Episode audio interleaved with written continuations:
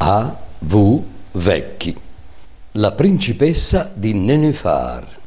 Da Il giornale dei bambini, numero 2, 1881, pagine 19-21. Legge Serafino Balduzzi. Cornice musicale dalla sonata K27 di Domenico Scarlatti, eseguita da Arturo Benedetti Michelangeli.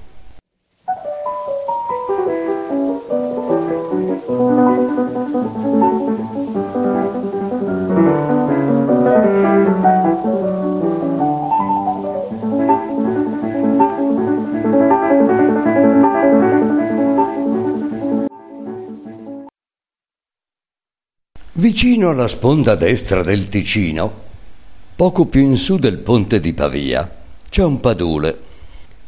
L'ombreggiano i pioppi italici dal fogliame d'argento. Presso alla riva i gladioli rizzano le loro lunghe spade verde chiaro e là dove la terra comincia ad essere un tantin più asciutta, germogliano folti e rigogliosi il non ti scordar di me. Se vedeste a primavera Com'è bello il padule della principessa Nenefar.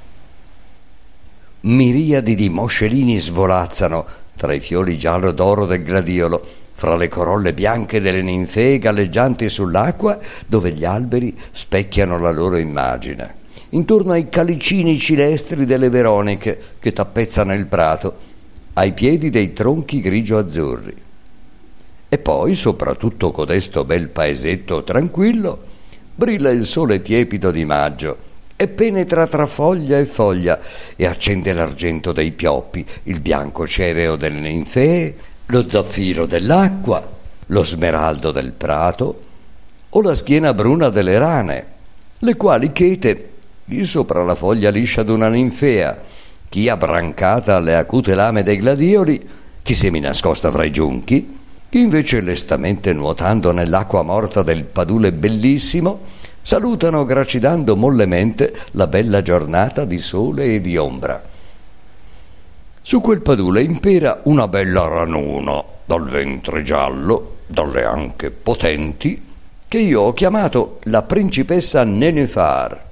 Di tanto in tanto la vedo spiccare un salto, balzar fuori dall'acqua, saltar sulle più larghe foglione, accoccolarvisi gravemente, come un giudice farebbe sulla sua poltrona, e poi sbarrare gli occhi rotondi a fior di capo, gonfiare il suo pancione color d'oro e mandar fuori un crocro, crocro.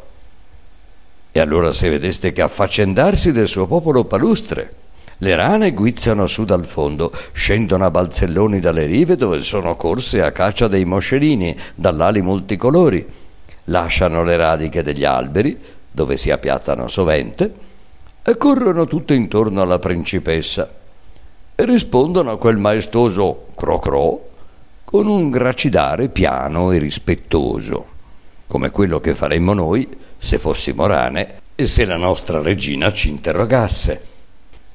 Quanta gente non capisce la lingua che parlano le rane.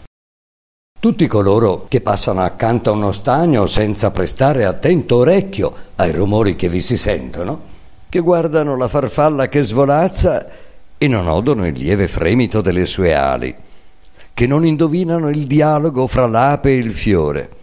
Tutti quelli per i quali la foresta è muta, per i quali il roteare dell'onda che batte contro lo scoglio è suono informe, non comprendono nulla della continua e svariata conversazione del mondo che ci circonda. Ma il vostro amico Vecchi capisce tutti quei suoni e intende la lingua delle rane. E in quei cro-cro, che ad altri sembrano tutti uguali, egli scopre gli accenti dell'ira e dell'amore, i comandi e le preghiere. La principessa diceva Correte ad avvisare la istitutrice di mia figlia che fra poco andrò al palazzo d'estate dove essa studia e che faremo assieme una passeggiata. Cro cro, cro cro, rispose il coro delle rane, e tosto a tutta forza di nuoto le snelle bestiole approdarono alla sponda che guarda la parte più imboscata della foresta di pioppi. Sopra una piccola isoletta d'arena, tutta circondata da giunchi alti, è costruito il palazzetto della principessina Nenefar. È tutto di foglioline giovani di gladiolo, alle quali la tenera età dà il colore del porro. Dentro è tutto tappezzato di muschio umido e verde e la sabbia e il fango rincalzati intorno alle pareti esteriori impediscono che vi entrino le bisce, i biacchi, i topi d'acqua e tutti i brutti nemici della dinastia regnante. In mezzo un bel nenefar, color d'avorio, che si rinnova ogni mattina. È posato sul muschio e serve di letto alla principessina, una bella ranina verde con le zampettine chiare chiare e con gli occhi azzurri. La principessa madre entrò mentre l'istitutrice faceva la lezione. Principessina, domanda l'istitutrice, ditemi qual è il nostro dovere quando il tempo minaccia di cambiare. Signora maestra, risponde questa, allora noi dobbiamo abbandonare il fondo dello stagno, salire a galla, guardare il cielo che si imbruna e gracidare in comune crocro, crocro, crocro per avvisare gli uomini a ciò che mettano in serbo i fieni che stanno ammontigliati nei prati e, e poi dobbiamo cercare di prendere al varco i moscerini che volano sull'acqua, perché quando piove è per noi impossibile andare a caccia. Brava principessina, brava, andiamo innanzi.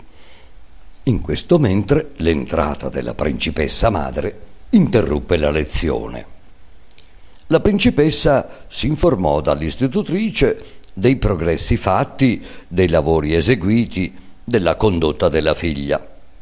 Ma qual fu il suo stupore quando udì che la piccola Nenifar aveva quella mattina rifiutato di buttarsi nello stagno. Come? Una ranocchia della famiglia cospicua dei Nenifar, la figlia del re Mangiaporri, morto l'anno prima nel difendere lo stagno paterno contro l'invasione della tribù delle serpi a schiena nera la futura regina aver paura dell'acqua. Oibò. Signora principessina, disse la mamma con un crocro formidabile per il quale tremarono come foglie di canna mosse dal vento tanto la figliola colpevole quanto l'istitutrice troppo indulgente. Signora principessina, venite meco e vi darò io una lezione di nuoto.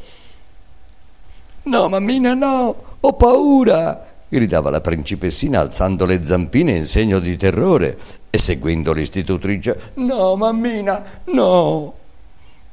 La regina Nenefara allora si mise a sedere sulla riva e incominciò. Non c'è nulla che ti possa far paura.